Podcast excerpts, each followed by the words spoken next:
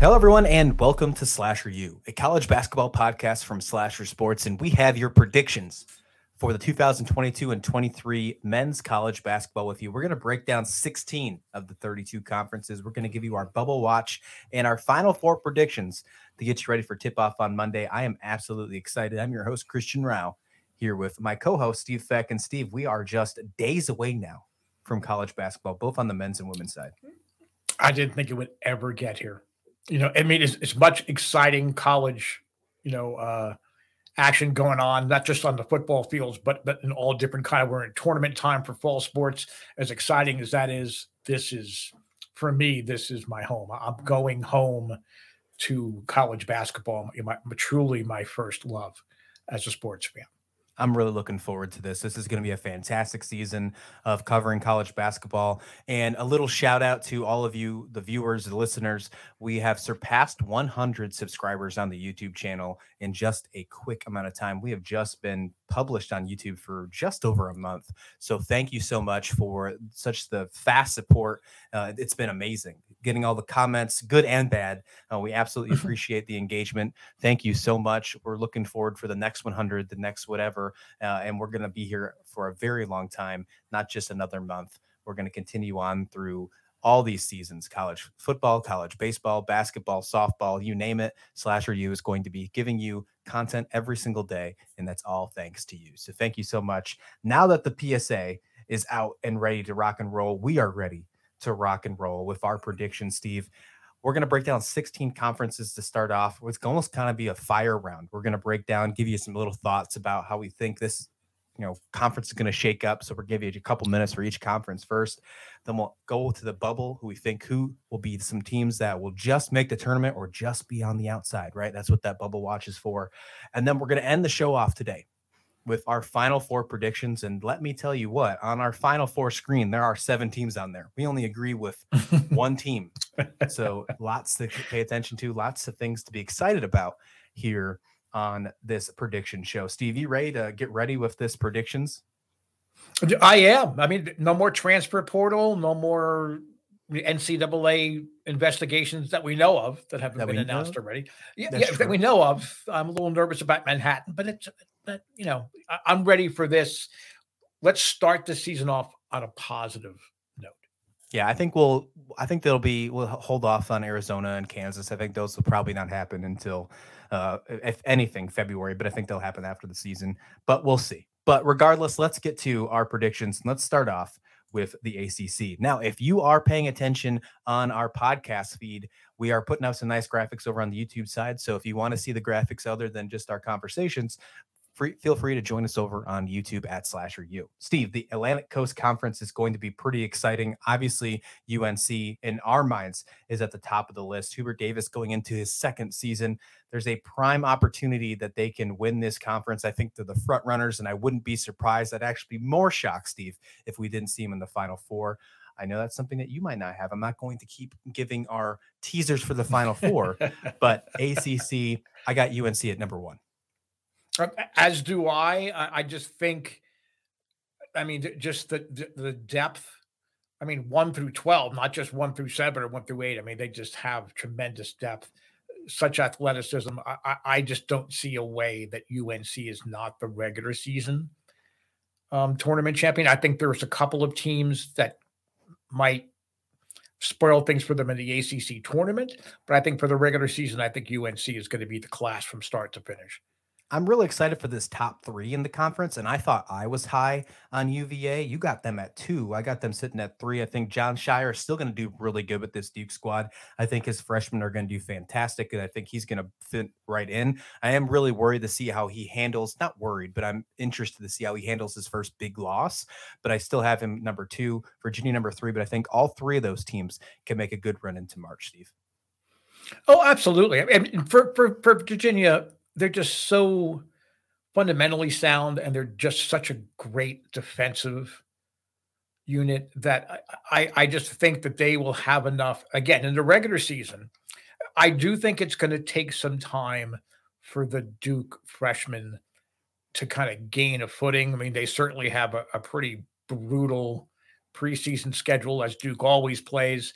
I think that will cause a little bit of um, not uncertainty, but I think the, they may have their confidence shaken at times. Uh, that might lead into the early part of the ACC, but really, uh, Virginia, Duke, Duke, Virginia. I don't think there's going to be all that much of a difference between the two of them. I think it would be how it comes down when the two teams face each other during the regular season. Heading over to the Big East, we have again, we both are on the same page. We think Creighton is going to be one of the top teams. I'm interested to see number two Villanova how they act. Another brand new coach there with Neptune coming in. Again, really interested to see how he is going to handle his first loss. And then we start to get a little different as we get down to the top five. We have UConn at four for me. You have them at five, and then we have Xavier at five for myself. You have them at four. Um, we're pretty even for the most part in the Big East here, Steve. Yeah, I, I mean Creighton. I just I can't wait to start watching them play. I, I, I just think that they have everything that they need certainly to win the Big East, and I think that they are built for a tournament run. They're well coached. I, I just think Creighton is the is the cream of this conference. Um, watch out for Providence. You and I both have them at three. I think Providence is as they always do. They're going to everybody's like, oh, they're not that good, or oh, they're you know they you know their metrics aren't great. All they do is win basketball games, especially in the tournaments. So um, I, am looking forward to the Big East. There might be some teams resetting, but overall, uh, I think it's going to be a competitive conference. But Creighton is the class. I would not be surprised if one through five was shooken up and then just thrown like dice and and put in any different mm. order. I think Creighton is a, a, top runner. I do feel a little more confident at that one. So maybe I should say two through five. Um, but yeah, there is definitely a lot of interesting teams in the Big East this season. And just a little side note. Each of us don't have Georgetown in last place. We think they're going to get some conference wins this year. That's something that's very important for the Georgetown faithful who had a really rough year last year, Steve. Yeah, and I hope that our fans in Chicago and DePaul followers, I hope they get a conference win this year. Um, I was was really hard pressed to see who they might actually beat this year. I think it's going to be a long year for uh, for DePaul fans. All right, over to the Big Ten. We have some pretty big disagreements here. I think this one might be probably our biggest disagreements on each side. I got Michigan taken through it. I think Hunter Dickinson is going to be an X factor in this entire conference, and I think he's my preseason conference player of the year. I know a lot of people are high on Indiana, and I'm pretty high on them as well, but they have to find a way to have a winning record in the Big Ten, something they haven't done since they won it all uh, won the entire Big Ten in 2015. Can they do that? I think they can get the winning record. That's why I have them at number two. But we're pretty different all across the board. I got Michigan State at four. You have them all the way down to seven. The only thing we really are in agreement with is who's really at the basement, Steve. Who? Why do you think Iowa can win the Big Ten?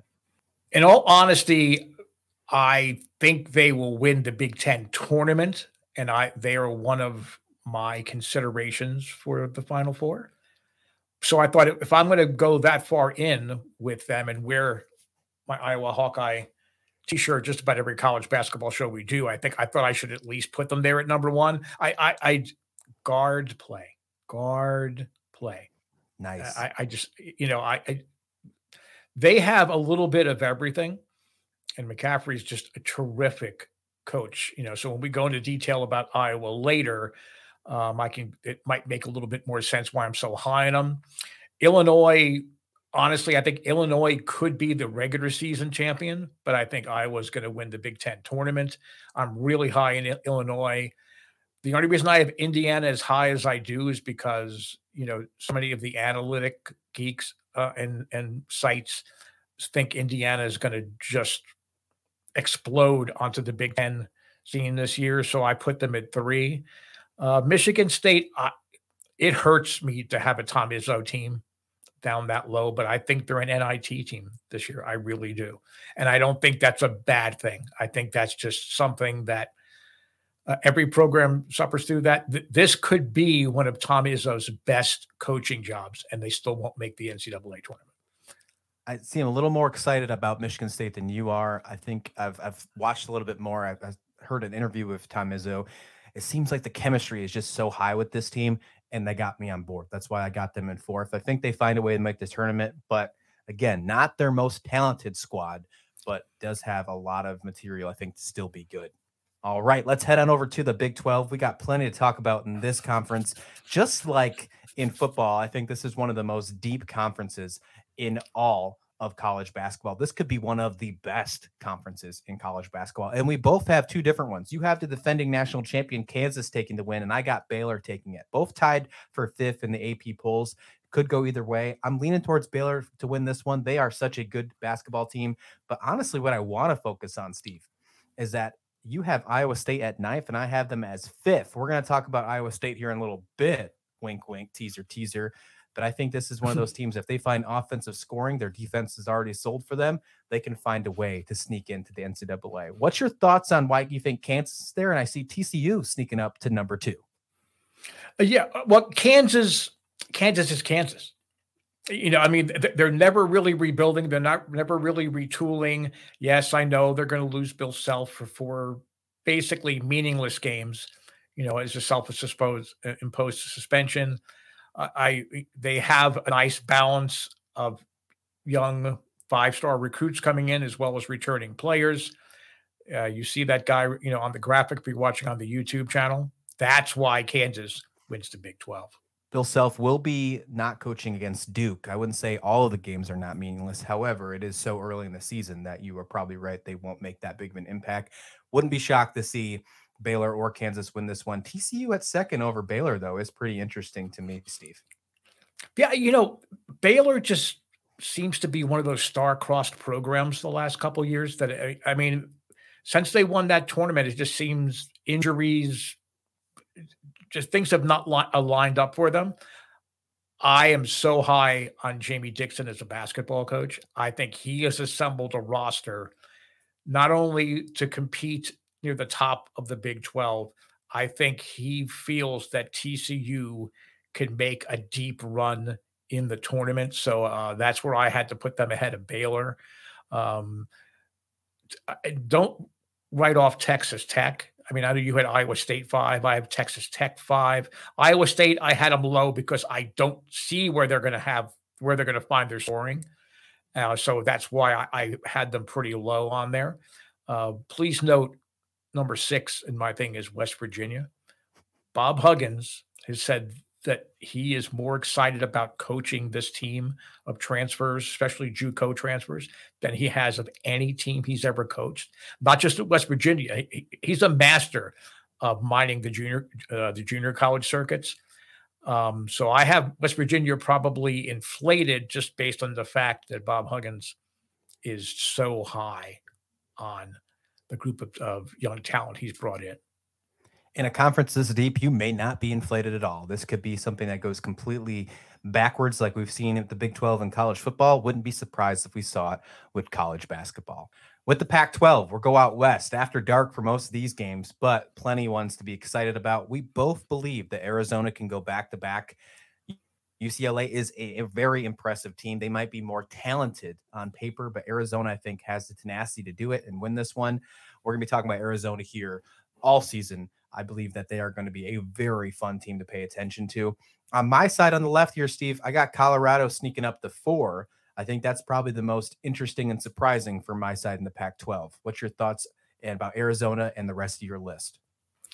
Well, I think Arizona, UCLA, Oregon, those are those are gimmies. I mean, I mean, I don't think that you can find many any sources or sites or analysts that are going to disagree that those are the top, you know, three teams. I mean, I fell in love with Oregon. I didn't have them this high originally. Then I w- watched the the media day, and the and the players, the maturity level of the players. Uh, I just thought, wow, okay, these guys are going to do it. Colorado, we had as our sleeper, but the more I dug into things, I really felt that Washington State might be more of a sure thing. So I chickened out and put them at five. But but Colorado. Um, their ceiling is pretty high. So it would not surprise me if Colorado finished as high as third in the conference. But for me, I I, I want to see them do it first before I totally buy in. With the Arizona UCLA, I feel like that could go either way between it. I think that that comes down probably to the wire. I wouldn't be surprised if we saw both of those in the finals of the Pac 12 championship after the regular season's all said and done, Steve.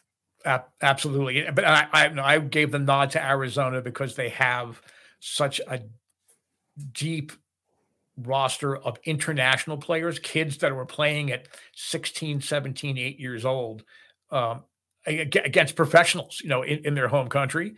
Um, so I think that's where I, I, give the nod to Arizona over UCLA.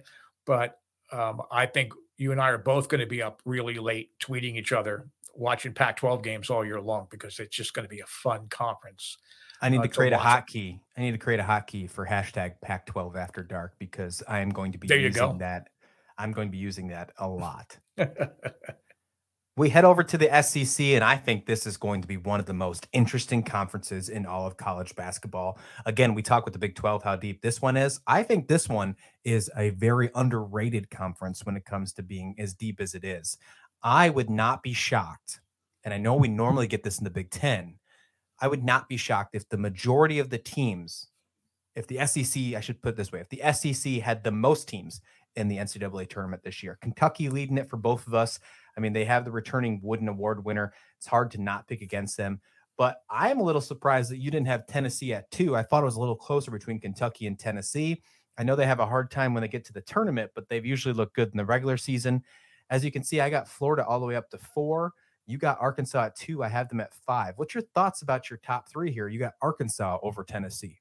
This is strictly um, a ceiling call rather than a chalk call. If you're going to go chalk, I, I think we just did our SEC preview uh, not too long ago, uh, and we were both super high in Kentucky and Tennessee. I just think Arkansas, if everything goes right for them and they can mesh and come together early, I think Arkansas has the athleticism and and the depth to um, outlast Tennessee. Um, and it's funny after we did our SEC preview, suddenly I wish I would have put Alabama higher.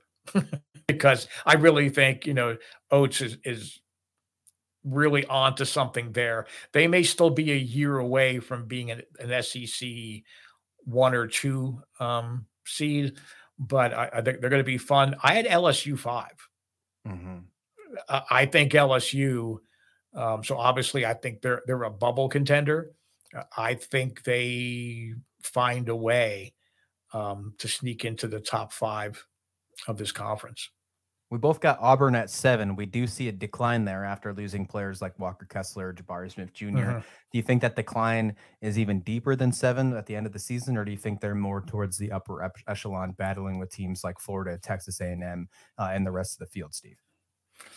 Um, I think their decline could be worse if the bottom part of the SEC uh, was a little more competitive. I don't think that they will be. I think they'll have some moments. I'm not very high on Texas A&M at all.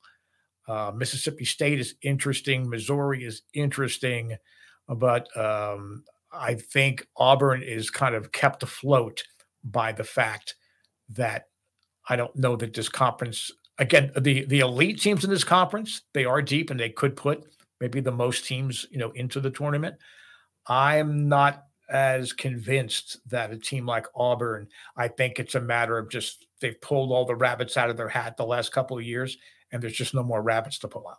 We head to Atlantic 10, and I can, without a fault, that this is my favorite conference roots growing up. I grew up just a few minutes from St. Bonaventure. So there's my bias right out of the way, but I have them sitting fourth. I know they have a lot of transfers heading out, but the new transfers coming in, including Banks from St. Peter's, who we saw have a fun season last year. Steve, I know you're excited about St. Peter's, what they had for a run last year, but I think that Mike Schmidt can get the job done, find them way into the fourth place and, and get them into the NIT tournament. However, we both have St. Louis at the top, a team that maybe not everybody thinks is going to be the winner. I think a lot of people more favor Dayton to win this one. I think St. Louis is a very good basketball team, and I think they have the opportunity to win the regular season. And unlike the most conferences, Atlantic finds a ways to surprise in the conference tournament. So if they can win the regular season and the conference tournament, they're going to have a really nice seed going into the the March Madness. Steve. Yeah, I just think St. Louis is built for a conference season. Um, it would not surprise me if they struggle a little bit in the tournament. I think Dayton just athletic, you know, their athleticism uh, uh, is off the charts there. But um, the other team I want to talk about is Loyola of Chicago. First year in the A10. People are going to say, well, the first year in a conference, you're going to struggle. You know, KenPom ratings, Missouri Valley Conference in A10 or right there. They're 10 and 11 or 9 10, depending on the, which of the last two seasons you're looking at. And I don't think they're going to miss a beat. I think I think they're going to really mix things up there in the uh, in the A10. Uh, I wish I could say that about my Duquesne Dukes, but one team I think you need to look out for is George Mason as well. I'm really with you. I think George Mason could be a team that could kind of shock and awe a few people. Um, look at that one as well. All right, we head to the Mountain West. Looking us go east to west, back and forth. Now we're with the Mountain West now, and we both have San Diego State leading the charge on this one. It seems almost like a given. Makes you a little worried if that's the case.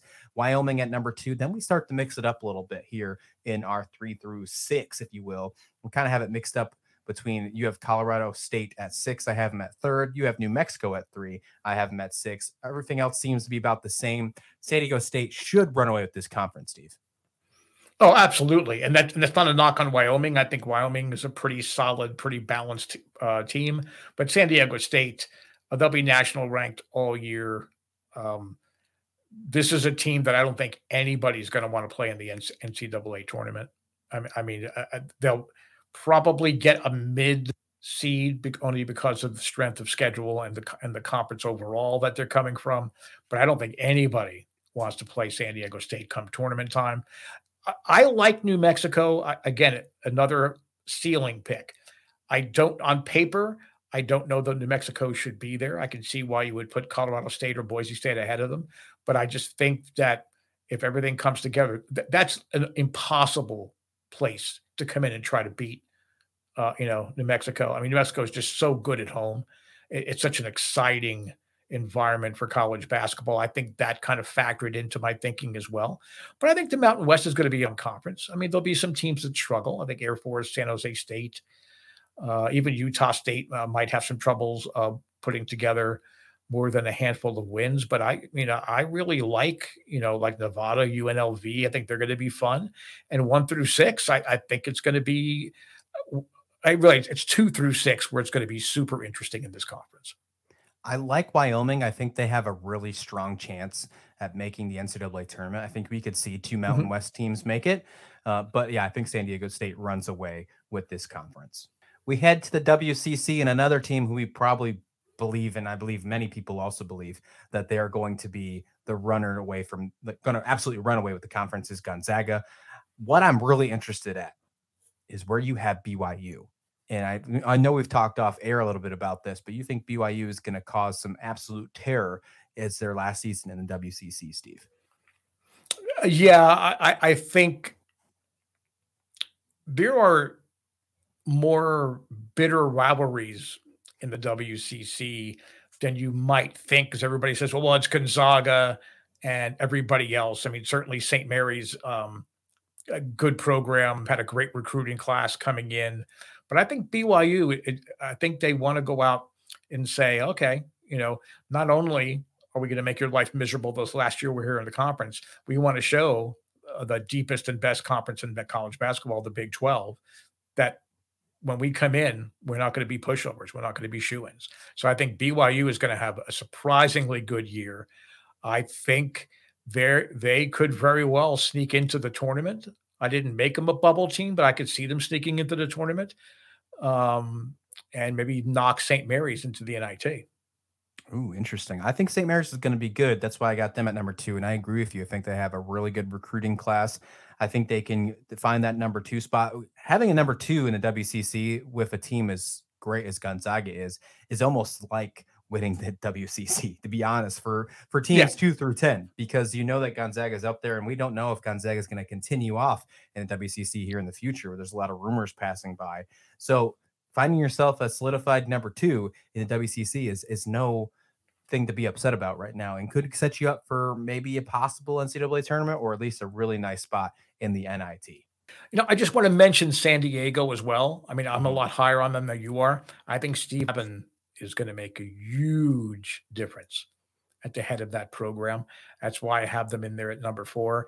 I, I think they're going to win games in February that teams like St. Mary's um, or BYU might say, "Oh God, we should have had this one." But I really think that as the season goes on, San Diego is going to uh, solidify itself as a uh, top four team in this conference.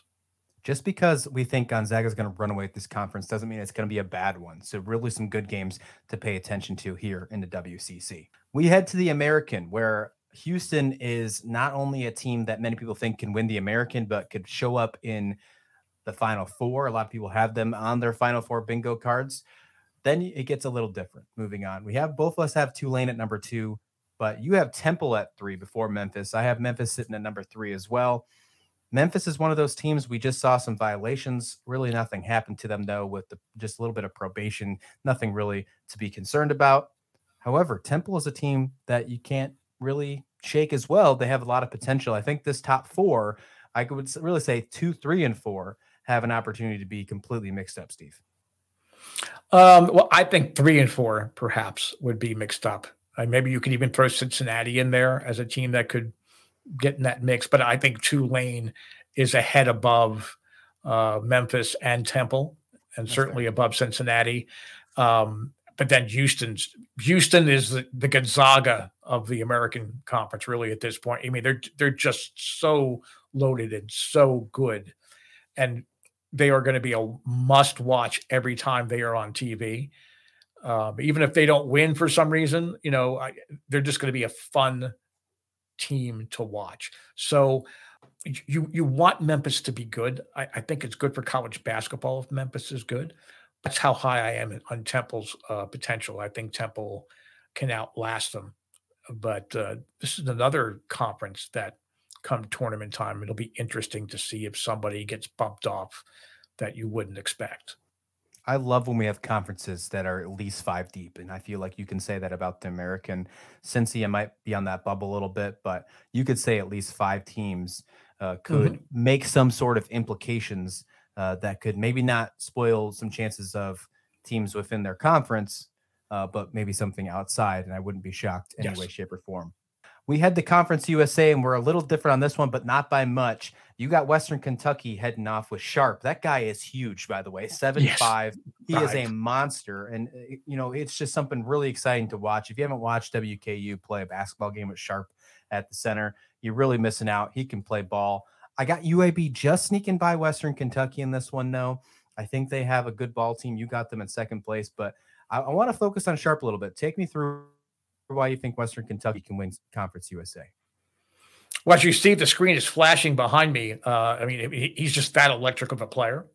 I think that's what's causing all the problems behind her. Some of these players talking about here, but I mean, I I just I think Western Kentucky more well coached than UAB, and that's not a knock, you know, on uh, the the Blazers program. But I think Western Kentucky has a little bit of everything, and when you've got a guy seven five that can just take over a game and toy with you uh, if he's really having one of his his big nights. I think that's the difference there. Um, North Texas, I you know I almost put North Texas over UAB. I, I want I think I have to see them play. It's one thing to read into in your you know your scouting and everything and looking at recruiting classes and all of that. I want to see North Texas play, but there are a lot of folks that are really high on them and that even have them winning Conference USA. So it'll be interesting in the early going to kind of uh, find out more about teams, you know, like like really uh, the first three teams in our list here: UAB, Western Kentucky, and North Texas, and see what um, what they're made of. I'm interested to see how much we're going to get wrong when the season's over between all of these conferences because you know it's going to bound to happen at some point. We're not going to be completely correct. I don't think any any any professional is is correct on this one. So um, when it comes to the Conference USA, I feel only one team is going to make the tournament, the winner of of the ter- of Conference USA tournament. You know, so obviously getting a good seed in the regular season is absolutely crucial. Whether it's Western Kentucky, whether it's UAB or North Texas, like you mentioned, could have a shot. I feel like all of them are going to have a very strong shot once we get to tournament time. That's when it really gets juicy. Yes. All right, we head over to the Metro here, and I think this one is a clear shot in my mind for Mm-hmm. Iona to take over. They have one of the best coaches in college basketball history in the Metro Atlantic. I know you are a huge fan of Metro Atlantic. I'm gonna let you take charge here. Iona with the, we both have Iona taking it here, then Rider in second, then we start to change it up a little bit. Uh, it hurt me to put Niagara and Canisius so low, you know, being originally from Western New York. However, I know that their teams are just not that great this year. Take me through why you think Iona is a strong chance to win the Metro and your rest of your thoughts here. Well, I mean, well, any team coached by Rick Pitino is going to be is going to be good. It's going to, be put together well. Say what you will about some of the off court thing with Rick Pitino, he can flat out coach.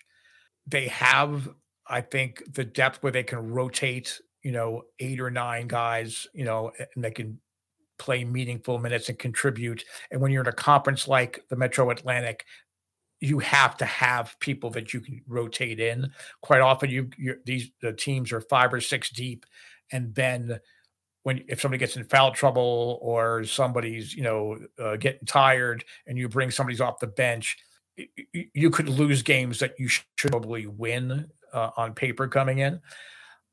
I would have had Manhattan too, but them having fired their coach and now having their best player leave to go into the transfer portal. Um, we don't know the details of all that yet, but it can't be positive. And I think without their coach and without their star player, Manhattan is going to be fighting near the bottom. Rider is interesting. They're really athletic. Uh, they're quick. They're aggressive defensively. You don't think of Rider as as a basketball power, not even in the state of New Jersey. Um, do you think of them as a basketball power? But I think Rider is going to make things interesting for Pitino Iona. But I think it's a one one horse race in this conference. Um, St. Peter's needs to rebuild. Quinnipiac is either going to be really good or really average. So I can see why you would want to put them at three. I had them at five, but really it's Iona's conference, and everybody else just needs to come along for the ride. Heading over to the Ivy League here, we only got eight teams to talk about. And it seems like we couldn't even agree with that on that portion here. You got Princeton, the Tigers at number one. I got Penn at number one, Princeton right behind. That's really our only mix up here. Uh, you do have Yale at three. I have them at five. So I guess you could say there's another mix up. You got the Princeton Tigers sitting at number one here, then Penn number two. I think it could go either way, but take, tell me why you think Tigers uh, of Princeton can win the Ivy. This is going to sound really stupid, and I say a lot of stupid things on these podcasts. So that's that's a that's a pretty big thing for me. Is for me to say it's going to sound stupid. the fact that Princeton hosts the Ivy League tournament is a huge carrot that they're going to they're going to chase all year. I think they, they're a little bit better inside than Penn is. Uh, it's going to come down to the you know the, the game the the games Penn Princeton games throughout the year, but I think Princeton has shut up and they have that incentive to uh, be the number one seed as the host of the tournament. So I think that's really why I put Princeton at one and Penn at two. But it's potato potato. Really, I, I- think they're the two best teams by far in the Ivy. And if your prediction of Penn being number one comes through, it wouldn't shock me. But I think Princeton, um, especially based on how they finished last year, I, I think that's going to carry over. And they and being the host of the tournament, I think that number one seed is going to be a, a big thing for them to uh, want to achieve. So it's certainly their number one goal is to win the Ivy so that they could be the number one seed at home. I wouldn't be shocked either way, especially uh, just like you said after the rise of Princeton last season, if they could find a way to to win the regular season and win the Ivy League tournament uh, whatsoever. But I do think it's going to be close between Penn and Princeton at the top. All right, we head to the Summit League. This is another fun one in my mind, and we have some some difference here. Oral Roberts, I have at number one. You have at number two. You got South Dakota at one. I think that's pretty interesting when I look at the Summit League. You got South Dakota over at one. I think Oral Roberts is going to be an overall really good team. They have some of the best players to watch, not only in the country. I think they have one of the strongest guards. Uh, I, I'm Mhm. really excited to watch Oral Roberts play. South Dakota at one, though, pretty interesting, Steve. And it's funny because I'm always saying guard play, guard play, guard play. And so you, you would think looking at a paper, Oral Roberts would be the way I would lean there. South Dakota, I think the perimeter game will help them win tight games. And these are not necessarily games that you're going to see a lot of blowouts in. So I just think South Dakota's perimeter game is is going to give them just enough to outlast Oral Roberts. Uh, South Dakota State, similar uh, type of team. Denver could be a wild card in all of this. Uh, again, a, a, pick that I put there at four, more of a ceiling pick than a on pick right now. But for me, it's the South Dakota perimeter game. Um, I would even look at South Dakota State there, but they lost a lot through the transfer. So I, I think they're going to just be a step behind South Dakota and Oral Roberts. We head to the Valley, the MVC, the Missouri Valley Conference, and both of us are taking Drake to win this one. I think that's a pretty easy pick in my mind to, to make that one happen, but it changes up a little bit here. I got Murray State a little higher than you. You have Belmont higher than me. Uh, these are some some teams that should we be more excited about? We've heard these names plenty of times in the past. If you just follow just the comp, just the March Madness, if you will, you've probably heard names like Belmont and Murray State in the past. Drake is one of those teams that if you pay attention to teams in the Valley, they always play hard. And I think we're going to really see them shine and be the top runner. I think they, I w- I don't want to say run away, but I think they win it with a, a pretty good distance, Steve. Uh, yeah, I, I think right. They're, they're, going to be a comfortable winner, you know, in That's the MVC, you know, and um, Belmont and Murray State are this is their first year in you know in in the conference. Murray State lost their coach, uh, they lost a lot of their players. Uh, that's the only reason I actually have them down for. The Missouri Valley Conference is not an easy conference to transfer into, in my opinion. So I think that's where maybe Belmont at Murray State It'll take them a handful of games to get comfortable and really get a good feel for the rhythm of the Missouri Valley Conference. So that gives going to give Southern Illinois a chance to uh, sneak in behind Drake. I don't think they'll any of the teams are going to uh, challenge Drake. I think Drake is just too good. I think Drake is going to be one of those teams that people will be, wow, they made it to the second weekend of the tournament. And I don't think you and I are going to be surprised about that. No, not at all. I wouldn't be surprised to see one of those teams like Drake cause an upset because even with their their conference win, if they win the whole thing, uh, they'll probably be a lower seed. That's just how it happens with conferences like this. So they'll play a tough a tough power school right off the bat, and wouldn't be surprised if we saw a first round exit from a four seed or a five seed because they're going to probably be an 11 or 12 seed in the tournament. I think Drake is going to be a very good team this season. All right, we end off our conference previews here with the Sun Belt. Can it be the Fun Belt? Can it be the Stun Belt just like the football? I don't know. We'll see what happens. You got Louisiana at number one. I got Texas State. Both of us have James Marshall pretty high. Both of us have South Alabama. Actually, I take that back. You got South Alabama at four. I got them at nine. We're pretty different here, but we lead the charge with Louisiana close to the top for each of us, Steve. Yeah, I, I just think that they're gonna they're to play a brand of basketball that it's to be tough for most of the conference to keep pace with them. James Madison, again, it, I know it says James Marshall there. I probably typed it in wrong, but it's uh, but James, the, the, the university name, it is still James Madison. Okay, uh, the last I time I checked, that. it was that's great. There, there's no. Well, you know what it was is I had Marshall there first, and then I put James Madison there, and I forgot to take out Marshall. I just typed in James in front of it. I'm pretty sure that's what happened there. But um, James Madison is a team that I think is their ceiling is very high.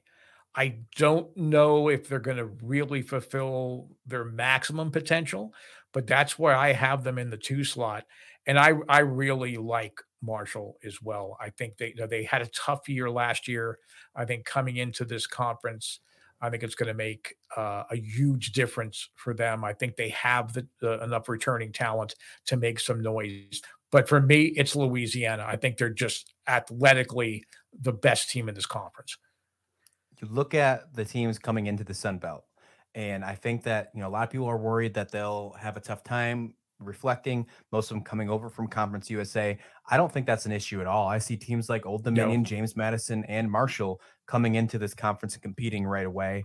I have Old Dominion a little high. It's not just because that's my alma mater. I think that Jeff Jones does a great job at coaching this yeah. team. And I think that you know, we're going to see some experience shine right away. James Madison is one of those teams I think that I might have ranked too low because I do think that that's probably their floor. I think James Madison's going to have a great year. They could easily be where you have them at number two. And I think Marshall, again, that's probably their floor. I don't see them getting any lower than fifth. But I think this top five, however which way you look at it, because we have actually a few teams on each of us. You got South Alabama a little higher than I do. So this conference could be a lot more deeper than people are giving credit for. And we're just getting started with the absolute tippy top here.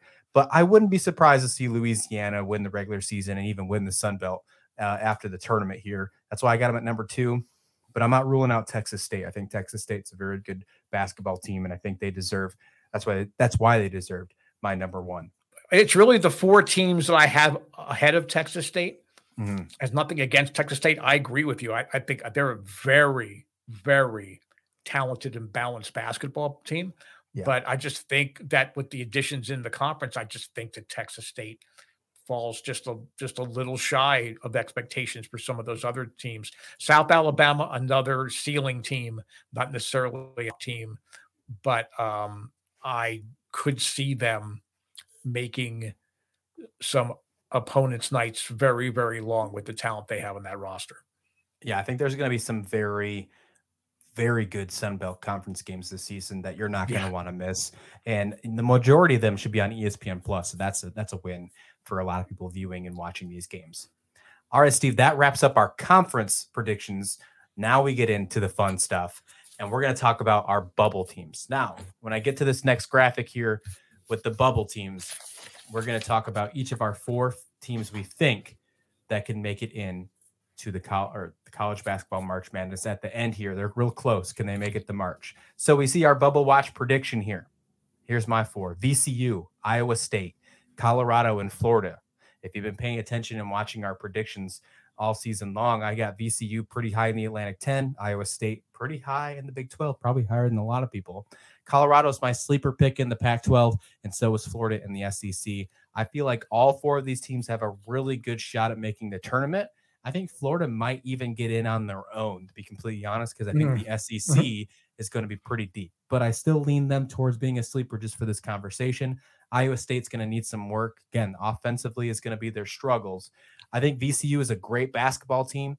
I think they can easily finish second or third in the Atlantic 10 and find themselves into the Atlantic 10 conference if they don't win it all in the Atlantic 10 tournament, because there's always a surprise in the Atlantic 10 tournament. And as, as I mentioned earlier in this show and earlier in our season predictions, when we talked about the Pac 12, we think Colorado is our sleeper. There's my four, Steve. What do you think about them before we get to yours? Um, I really like VCU as a bubble team. Uh, I don't know that again. I have a Loyola Chicago being the third team out of the A10 going into mm-hmm. the tournament, but uh, VCU's that, that, that's an interesting team. But of of the four you have up there, Florida is the only one that would not surprise me if they made the tournament. Again, Iowa State, man, God, they're good defensively. I just don't see where the scoring is going to come from or consistent scoring. I think I think they have they're going to have nights where they're going to where they're going to flash some scoring from the perimeter and inside. But I mean, I think Florida of the four you have up there are, is the one team that I think uh, they're on the bubble on paper, but I think you know come selection Sunday, I think that they're in. Yeah, I, I I'm cool with that. I understand. I think that's a, a fair assessment of my bubble predictions here. Again, I think Florida might not even be in the bubble watch as we get farther. I think they're probably my highest ceiling on this bubble predictor here. I think they might be on the bubble of not being on the bubble, if you will, kind of like being mm-hmm. uh, already an at-large pick.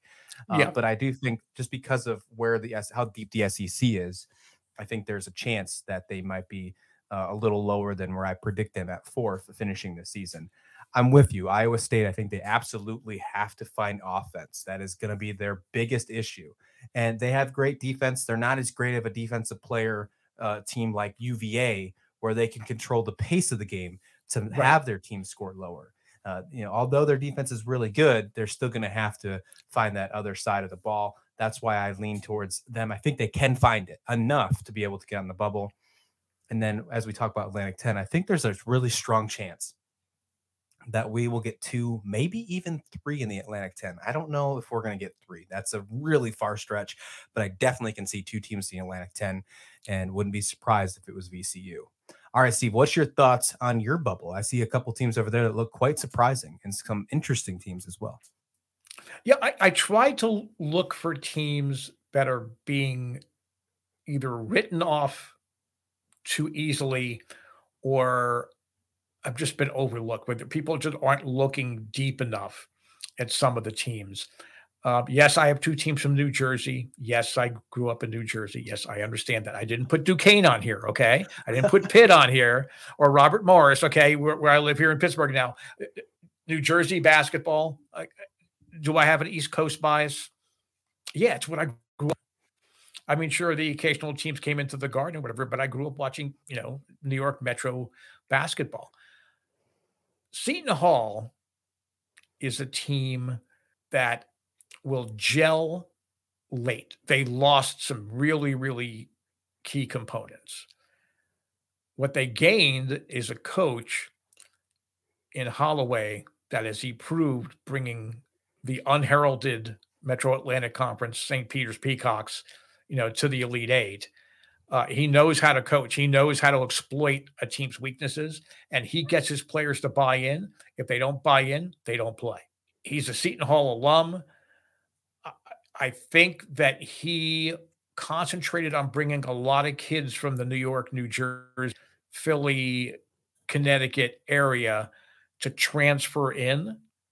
Uh, he he basically he brought Casey the the Ndefo from St. Peter's, and he was just he was the glue that kept that St. Peter's team together. Um, Al-Amir Dawes from Clemson, Femi Odukale of Pitt, and Dre Davis of Louisville, three guys that played significant minutes for their teams in the ACC. So they're used to top level competition. Uh, the Big East might not be the ACC, but they're awfully close. they're awfully, awfully close.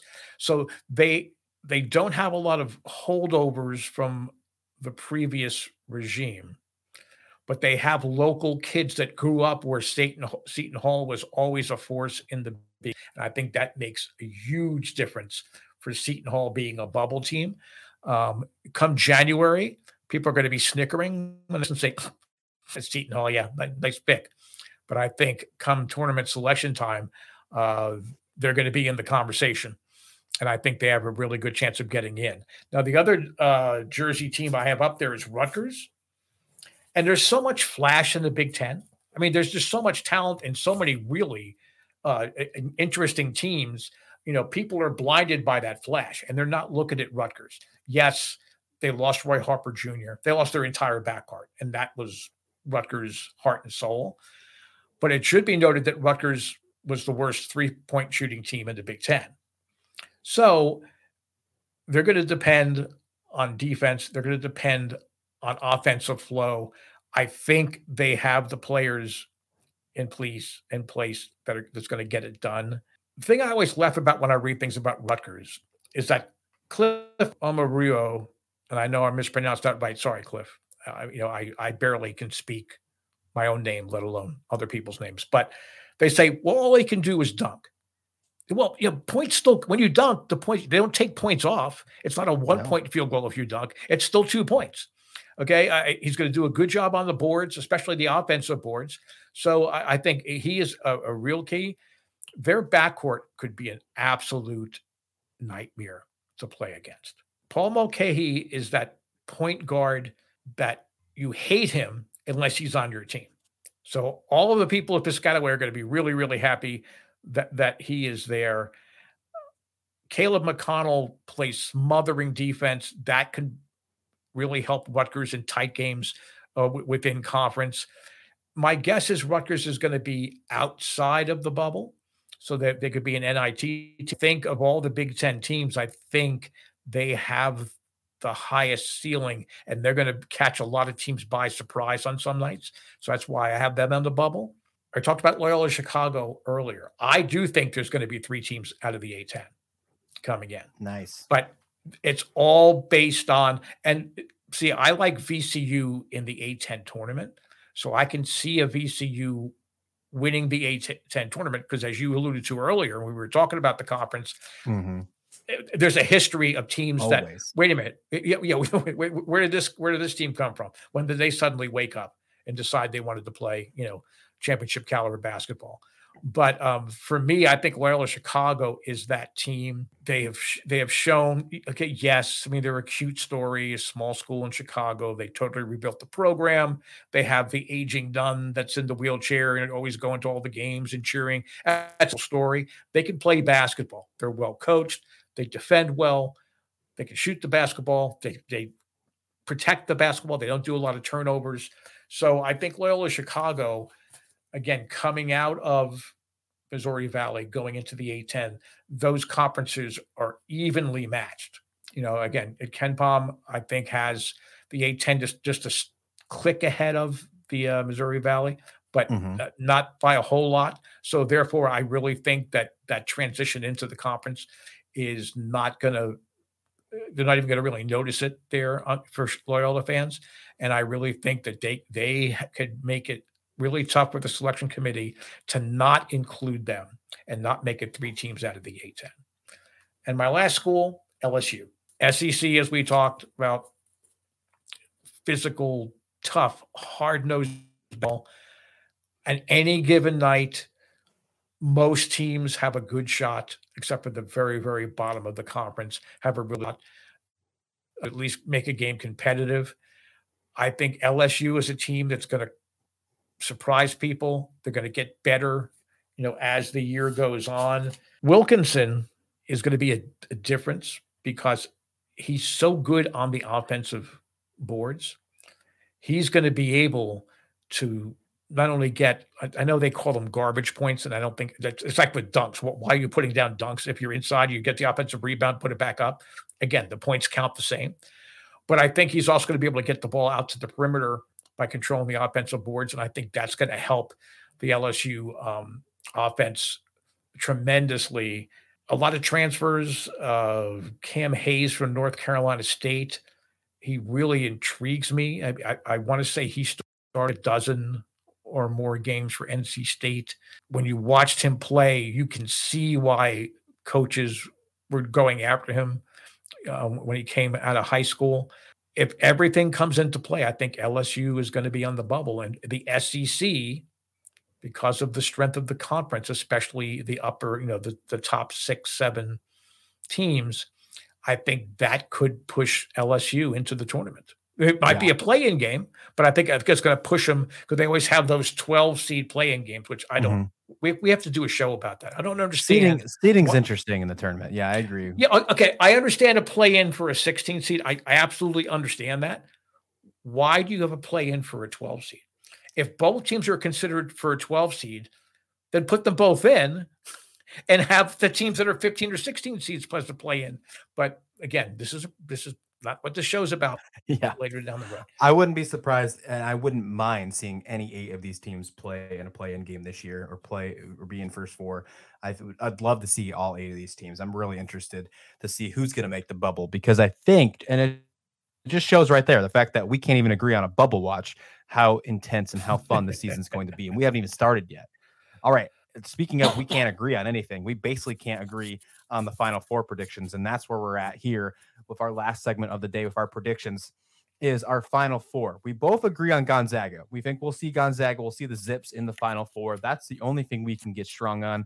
I got Kentucky, North Carolina, and then Arizona coming into my final four. You have the defending champions, the Kansas Jayhawks. You have the Creighton Blue Jays, and then you have the Iowa Hawkeyes. I think you have an interesting side. I think my side's a little more safer, if you will, um, based on uh, past records and probably where they sit in the AP side.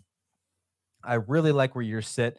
I think Gonzaga is a really good basketball team. I think we can see Drew Timme against Kentucky with the the award winner. I think Oscar show up. I think imagine that game in the Final Four national championship game could be absolutely electric to see that game happen. I can't rule out Hubert Davis after his amazing season in his first year at UNC last year. I think this team only retooled and is getting better. I think bringing in Nance uh, to take over um, to be that strong piece, that strong transfer. I think they've only got better than last year. I think they really mm-hmm. have a mm-hmm. good chance at being a very good team. They're not only my ACC pick, I think they're going to be the Final Four. And then you know how high I am on Arizona this year. I think they're going to run it back, win the Pac 12. And I wouldn't be shocked to see them make that other step forward and see themselves in the Final Four this year. That's my Final Four. That's where it wraps up.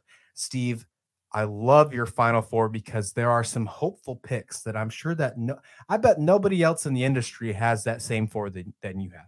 Uh, well, again, this is the guy that had St. Peter's in his Final Four.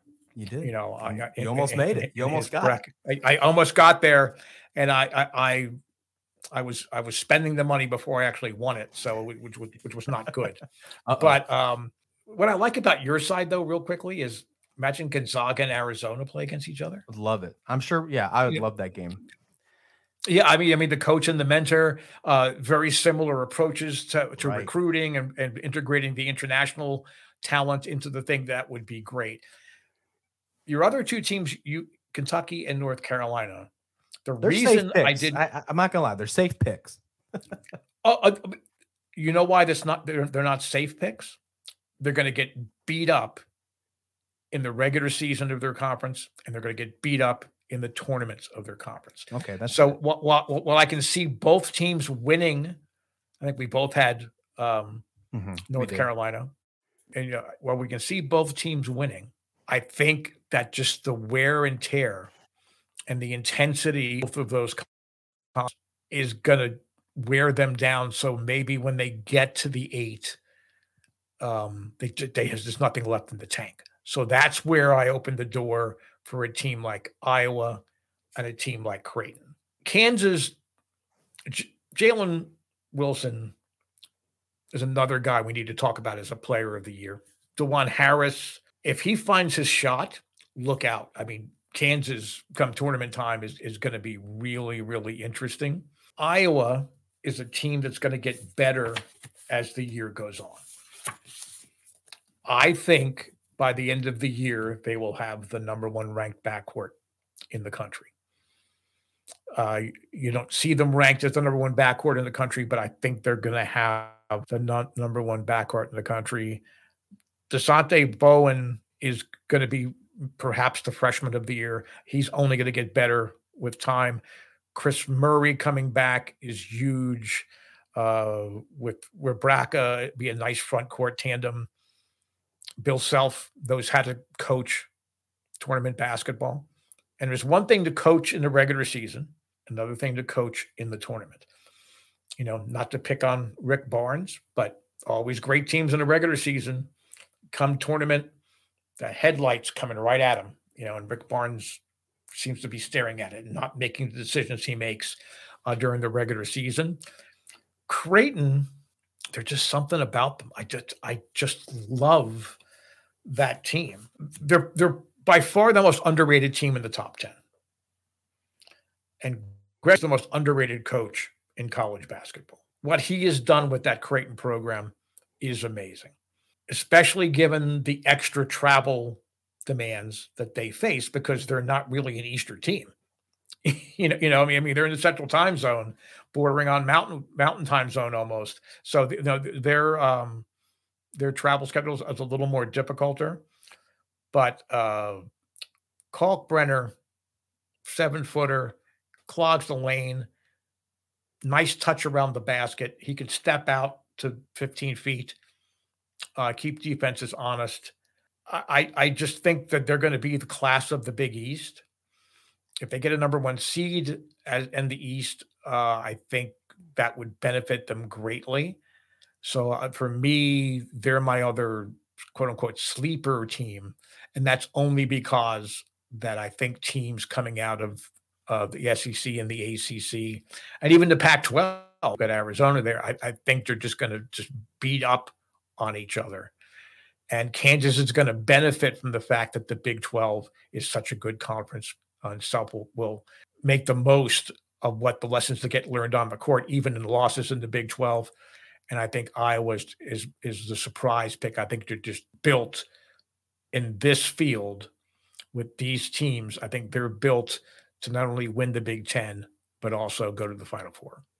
I cannot wait until we get this far down. I can wait because I'm excited for all of college basketball, uh, but I'm excited to see if we get any of these picks right.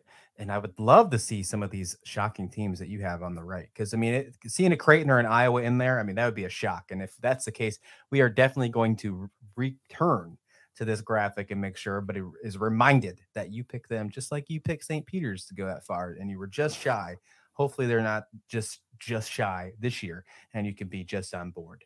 All right, everyone, that is going to wrap up our prediction show. Just because we've predicted the college basketball and because our preview shows are done for college basketball doesn't mean this is the final content for college basketball this right. season. We are going to be giving you daily content on the games that are starting on Monday to 7th. It's going to be a fantastic time both for the men's and the women's side.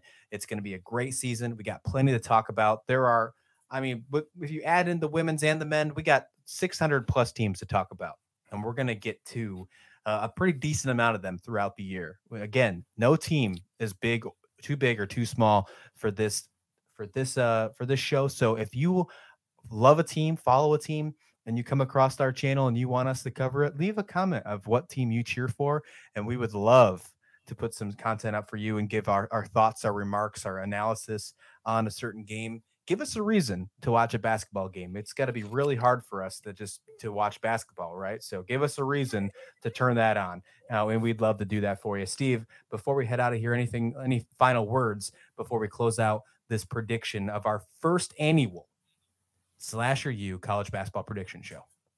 Uh, no, just enjoy this. Don't get caught up on Sports Center or highlight shows. Force yourself on your regional sports network or ESPN Plus or wherever you're going to catch some of these games, force yourself to watch games you ordinarily would not watch. That's going to get you to fall even deeper into uh, in love with college basketball. And another hint, if you're looking not necessarily to bet, because I think betting on basketball is a sucker's bet. But if you want to win your office tournament pool or you want to win some of the national bracket challenges, what, what's the guy that's always offers a million dollars for the perfect bracket or whatever? Warren Buffett. Yeah, Warren Buffett. Warren Buffett. You know, you, if, if you you know need that million dollars, as most of us do, this is the this is why you watch games on a Thursday in the Missouri Valley Conference because there could be teams that you would not ordinarily notice, and you're going to just read little capsules out of USA Today when it comes time to fill out your bracket or, or at Yahoo or wherever you're looking for the guidance. Watch them so when you see them in your bracket and you're trying to do something that somebody else maybe is not looking at, maybe you could find the St. Peter's or the Loyola of Chicago or the VCU or whatever team you want to look at from the past that got James to the Marshall. four that James Marshall, James Marshall, the uh, the 16 and a half president of the United States. Um, um, that's the, the fun part about being a college basketball fan. I know not everybody's going to be as fanatical as you and I are about it, but have some fun with it because college basketball is fun. Absolutely. And that's exactly what we're going to do. We're going to have plenty of fun bringing you all this coverage throughout the season. I'm looking forward to it. Steve, let's uh let's put a bow on this one and we will see you back here for more college basketball content when tip-off occurs. We'll see you back here on Tuesday for some brand new. Actually, I take that back. We'll be back here Monday to preview of a, few of the shows. We'll be back here for Monday for a few of the shows while we're ready for tip-off. Uh, if you're looking for more Slasher U hit up the podcast feeds. We got our Saturday morning special show hitting 10 a.m. Eastern live on all the feeds and on our YouTube. And of course, Steve has a brand new show, Riding Solo, with a What You Talking About, really digs into some of the college stories that you're not paying attention to. That comes out on Wednesdays and Fridays. So a brand new episode in your stream on Friday. All right, let's head out of here. You have a good rest of your day. Enjoy your weekend, and we'll see you back here for more college basketball content on Monday. Take care.